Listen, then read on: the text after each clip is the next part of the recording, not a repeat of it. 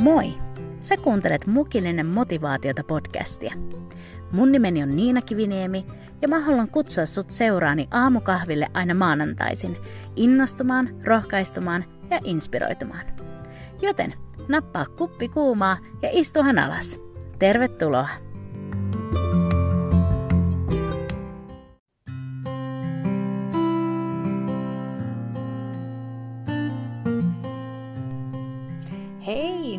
huomenta ja ihanaa uutta viikkoa.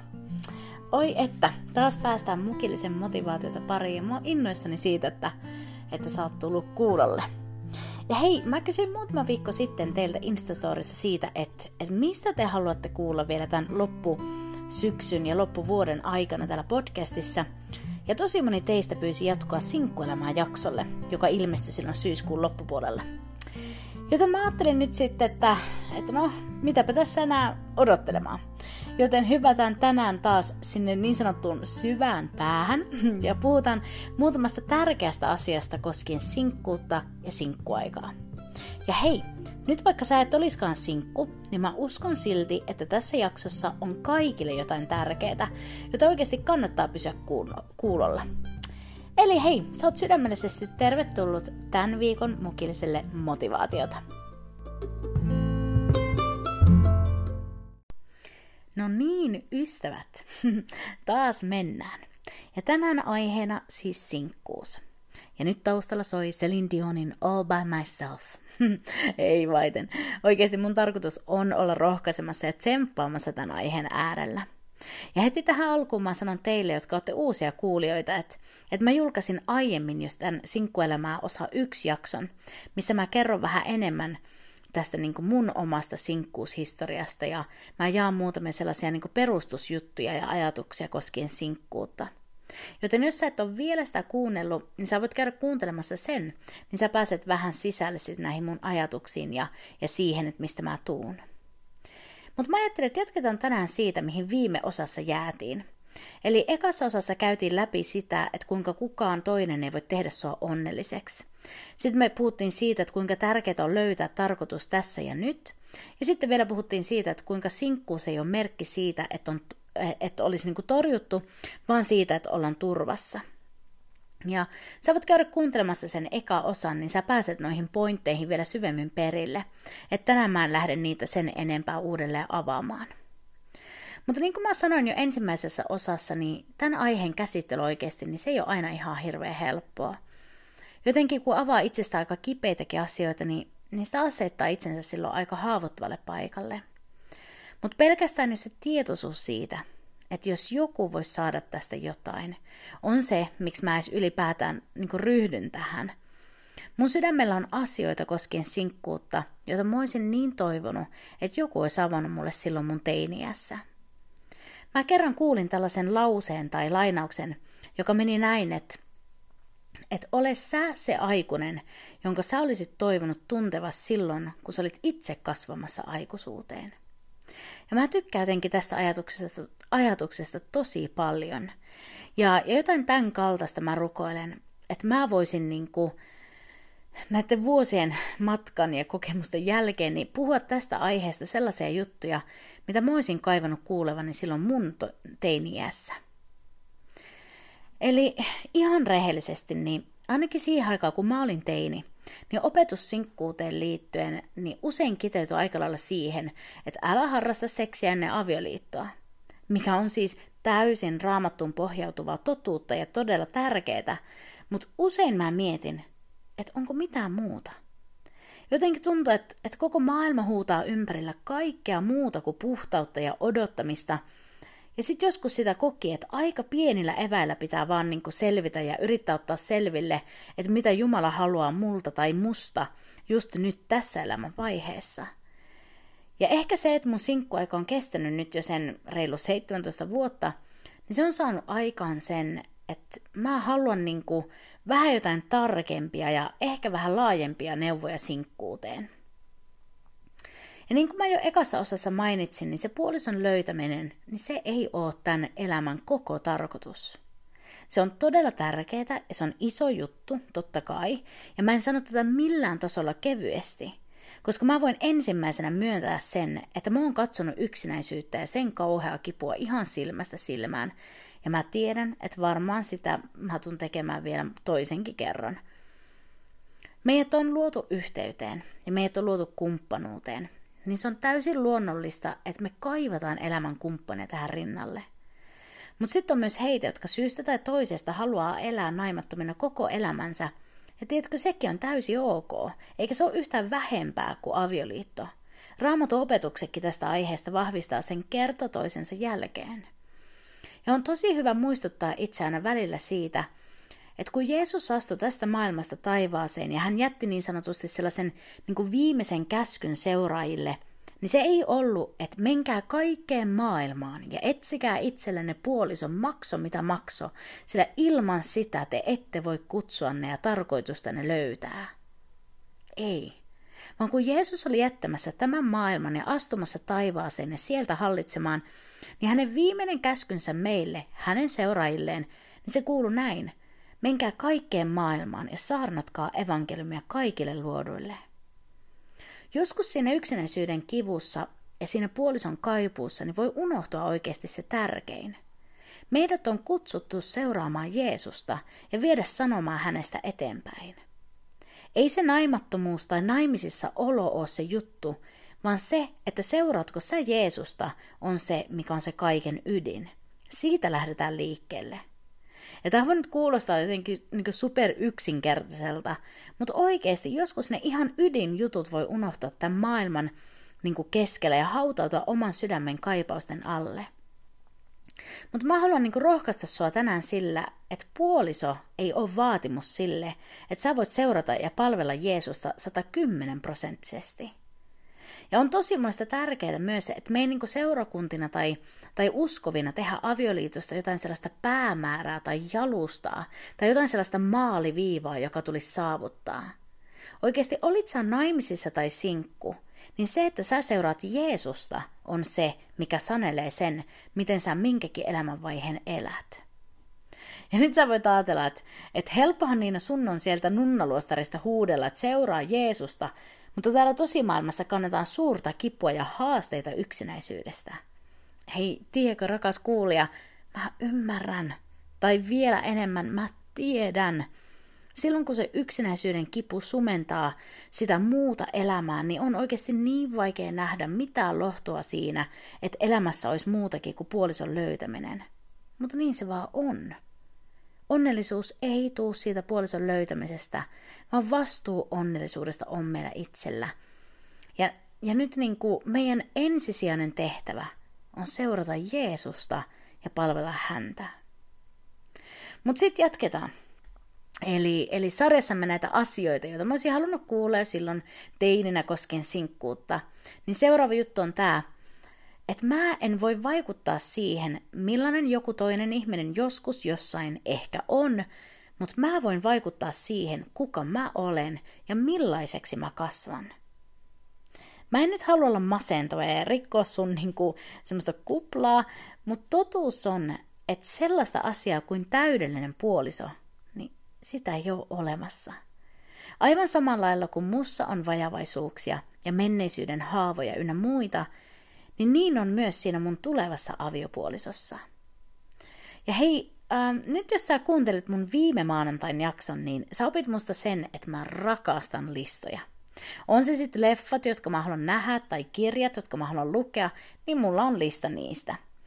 Ja sitten kyllä, mulla on ollut vuosia tällainen lista mun unelmien prinssistä.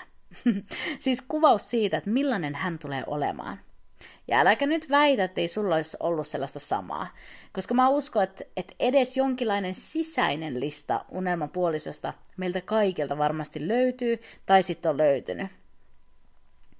Mutta niin, mulla oli siis tällainen lista mun unelmamiehestä, ja, ja se lista itse asiassa löytyy multa edelleen, koska se on jo kohta aika lailla sellaista museoon kelpaavaa historiallista esinettä.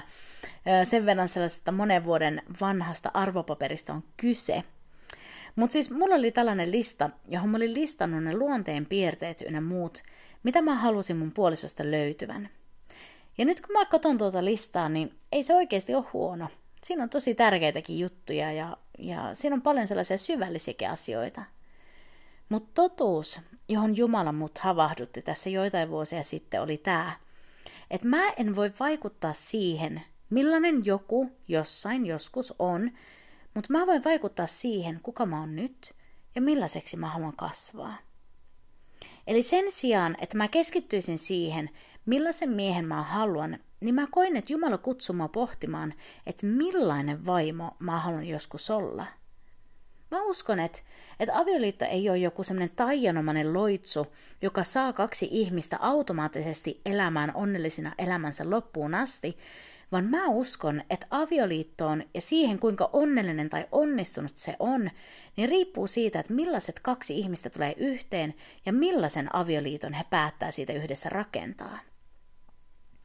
Ja nyt siis sinkkuaikana, kun usein katse on itsestä poispäin ja siinä, että mistä mä löytäisin hyvän puolison, niin välillä on hyvä katsahtaa itsensä ja miettiä, että olisinko minä hyvä puoliso jollekin toiselle – mitä mä tuon tähän pöytään? Mitä mulla on jollekin toiselle tarjota?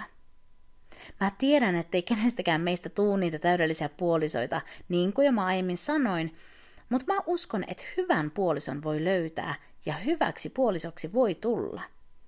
Ja itse asiassa tässä ihan vastikään mä tulin siihen lopputulokseen, että joskus voidaan missata joku todella hyvä kumppani ihan vain sen takia, kun etsitään jotain, joka olisi täydellinen – kun edessä on joku, joka on todellinen. Ja tähän on varmasti myös tämä meidän sosiaalinen media ja tämä aikakausi vaikuttanut siihen paljon. Ja niin, se on vaikuttanut siihen paljon, mutta tämä on taas sitten sellainen, sellainen aihe, mitä voin käsitellä vaikka sitten sinkkuelämää osa kolmosessa. Mutta siis mun pointti on kuitenkin tämä, että et sinkkuus on loistava aika kasvuun ja eteenpäin menemiseen. Ei edes sen toisen takia, vaan sun itses takia ja sen kutsun ja tehtävän takia, jonka Jumala on sun elämälle asettanut. Me oikeasti valmistaudutaan ja kouluttaudutaan ja varaudutaan tyyliin kaikkiin muihin rooleihin ja töihin ja tehtäviin, mutta liian harvoin me valmistaudutaan siihen rooliin, joka meillä on aviopuolisona ja joka itse asiassa on osa meitä sit niin kauan kuin me eletään. Ja mä tiedän, että on niinku ihan eri asia opiskella ja lukea avioliitosta ja ihmissuhteista, kuin oikeasti elää siinä. Joten te avioparit, niin älkää heitelkö mua nyt millään. Mä en todellakaan luule, että mä tiedän kaiken avioliitosta vaan sitä tutkimalla. Mutta mä uskon silti, että ei ole ollenkaan niinku tyhmää tai huono asia jo sinkkuna perehtyä siihen, että mitä avioliitto on ja mitä se vaatii. Joten oikeasti uskalla jo nyt hankkia tietoa ja kysyä avo- aviopareiltakin kysymyksiä. Ota selville, että mikä on Jumalan suunnitelma avioliitolle ynnä muulle. Ja sä voit oikeasti oppia jotain sellaista, mikä voi olla kultaakin arvokkaampaa sit kun sä oot naimisissa. Joten jos jonkinlaista niin kuin listaa unelmien puolisosta sä haluat tehdä, niin tee lista siitä, millainen unelmien puoliso sä haluat olla. Ja oo realistinen. Mä uskon, että me ei voida tulla ihmissuhteeseen vaatien jotain sellaista toiselta, mitä me ei edes itse kyetä antamaan. Niin jos esim. sä etsit sellaista vahvaa uskontäyteistä puolisoa, niin todennäköisesti se sellainen tyyppi etsii myös sitä itse. Joten sä voit jo nyt tehdä sellaisia valintoja, mitkä tukee sun uskossa kasvamista. Ja niin kuin mä sanoin, niin me ei voida vaikuttaa siihen, että kuka jossain joskus on, niin kuin, että millainen joku jossain joskus on, mutta me voidaan vaikuttaa siihen, että mihin suuntaan me itse halutaan kasvaa. Ja jos avioliitto on se, mistä sä unelmoit, niin käytä tämä aika hyödyksi ja kasva ihmisenä ja kasva Kristuksessa. Itse mä oon, tai itse niin kuin, mä en olisi koskaan esim. uskonut sitä, että, että mun sinkkuaika kestää niin kuin 17 vuotta. Joten mikä harmi olisi ollut, jos mä olisin käyttänyt ne vuodet vaan toisen ihmisen odottamiseen. Joo, kyllä, sitäkin on tehty, mutta Herran armosta mä oon saanut myös mennä eteenpäin ja kasvaa siinä odotuksen lomassa. Ja ennen kaikkea kasvaa Kristuksessa. Ja sitä kasvua mä toivon, että sit tapahtuu mussa niin kauan kuin mä elän. Eli mä haluan vielä kertauksena nämä pari asiaa, jotka mä haluan tänään sulle jättää koskien sinkkuutta, niin on nämä. Eli yksi, ei se, että ootko sä naimisissa vai sinkku, vaan se, että sä seuraat Jeesusta, on se, mikä on tämän elämän päämäärä ja juttu. Uskalla antaa jo tässä elämän vaiheessa 110 prosenttia sun jumalasuhteeseen. Älä odota vaikka kutsussa etenemistä niin kuin vaan sen takia, että sun puoliso ei ole vielä tässä. Henkilökohtaisesti mä toivon, että mun tuleva puoliso voisi löytää mut niin kuin ahkerasti Jeesusta palvelemassa – Siis että kun me kohdataan, niin, niin mä en ole jossain niin elämän bussipysäkillä lamaantuneena odottaen, että se prinssi vaan saapuisi ja, ja sit vasta mä alan elämään. Vaan mä toivon, että hän löytäisi mut seuraamasta täysillä Jeesusta ja palvelemassa häntä siinä mun omalla paikalla. Ja sitten toinen juttu, niin sä et voi vaikuttaa siihen, että millainen joku jossain ehkä joskus on, mutta sä voit vaikuttaa siihen, kuka sä oot ja millaiseksi sä haluat kasvaa. Elämä on oikeasti aina yhtä kasvua ja varsinkaan sinkkuutta, niin ei kannata hukata odottamiseen, vaan ota selville se sun kutsu, sun paikka, sun tehtävä. Ota selville, kuka tai Jumala on, joka sua rakastaa iankaikkisella rakkaudella jo nyt, ja anna mennä, seuraa häntä, palvele häntä. Jos avioliitto on se, mistä sä unelmoit, niin anna Jumalan tehdä sussa työtä, mikä valmistaa sua samalla siihen aviopuolison rooliin. Täydellisiä meistä ei tuu, mutta aina voi kasvaa ja edetä.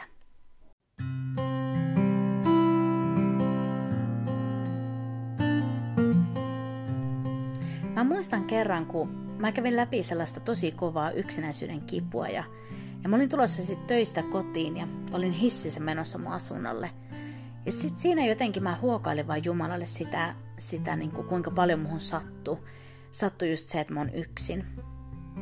Ja ja mä tunsin jotenkin sisällä, miten Jumala kysyi multa, että mitä Niina sä haluat tehdä sit, kun sä oot naimisissa? Ja mä vastasin, että mä haluan palvella Jumala sua. Sitten mä kuulin jatkokysymyksen, mitä sä haluat tehdä nyt, kun sä oot sinkku? Ja nyt mä aloin niin heti tajuamaan, että, että mihin suuntaan tämä oli menossa. Ja mä vastasin Jumalalle, että mä haluan palvella sua. Eli olit sä yksin tai naimisissa, niin Niina sun elämän päämäärä on sama. Palvele minua. Nämä sanat mä kuulin mun sisimmässäni. Ja tuo sisäinen keskustelu, jonka mä Jumalan kanssa sinä päivänä koin, niin on hyvällä tavalla jahdannut mua. Se on muistuttanut mua siitä, että oli niin tai näin, niin mun elämän tarkoitus pysyy samana. Muista, että jos sä oot nyt sinkku, niin sun päätehtävä on seurata Jeesusta. Ja jos sä oot naimisissa, sun päätehtävä on seurata Jeesusta. Totta kai naimisissa sulla on myös tehtävänä palvella ja rakastaa sitä sun puolisoa, mutta kuitenkin silloinkin Jeesus tulisi olla sun elämäsi rakkaus. Kuitenkin kaiken täällä eletyn elämän jälkeen, niin siinä on vaan sinä ja Jeesus. Joten siihen suhteeseen kannattaa satsata ja kannattaa satsata ihan kunnolla.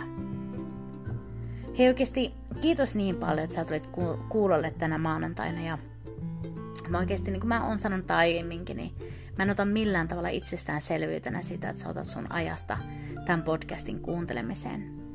Ja mä toivon oikein, että tää, tää jakso niin kuin, saisi rohkaista vaan sua siinä sun sinkkuelämän keskellä, jos sä sinkku olet. Ja sitten taas, jos sä oot naimisissa, niin tää voisi inspiroida sua, sua niin kuin vielä syvempää suhteeseen Jumalan kanssa. Mutta hei, ensinnäkin kiitos siitä, että sä kuuntelit. Ja sitten kiitos kaikesta ihanasta palautteesta, mitä mä saan teiltä ja ihanista viestistä ja ynnä muista.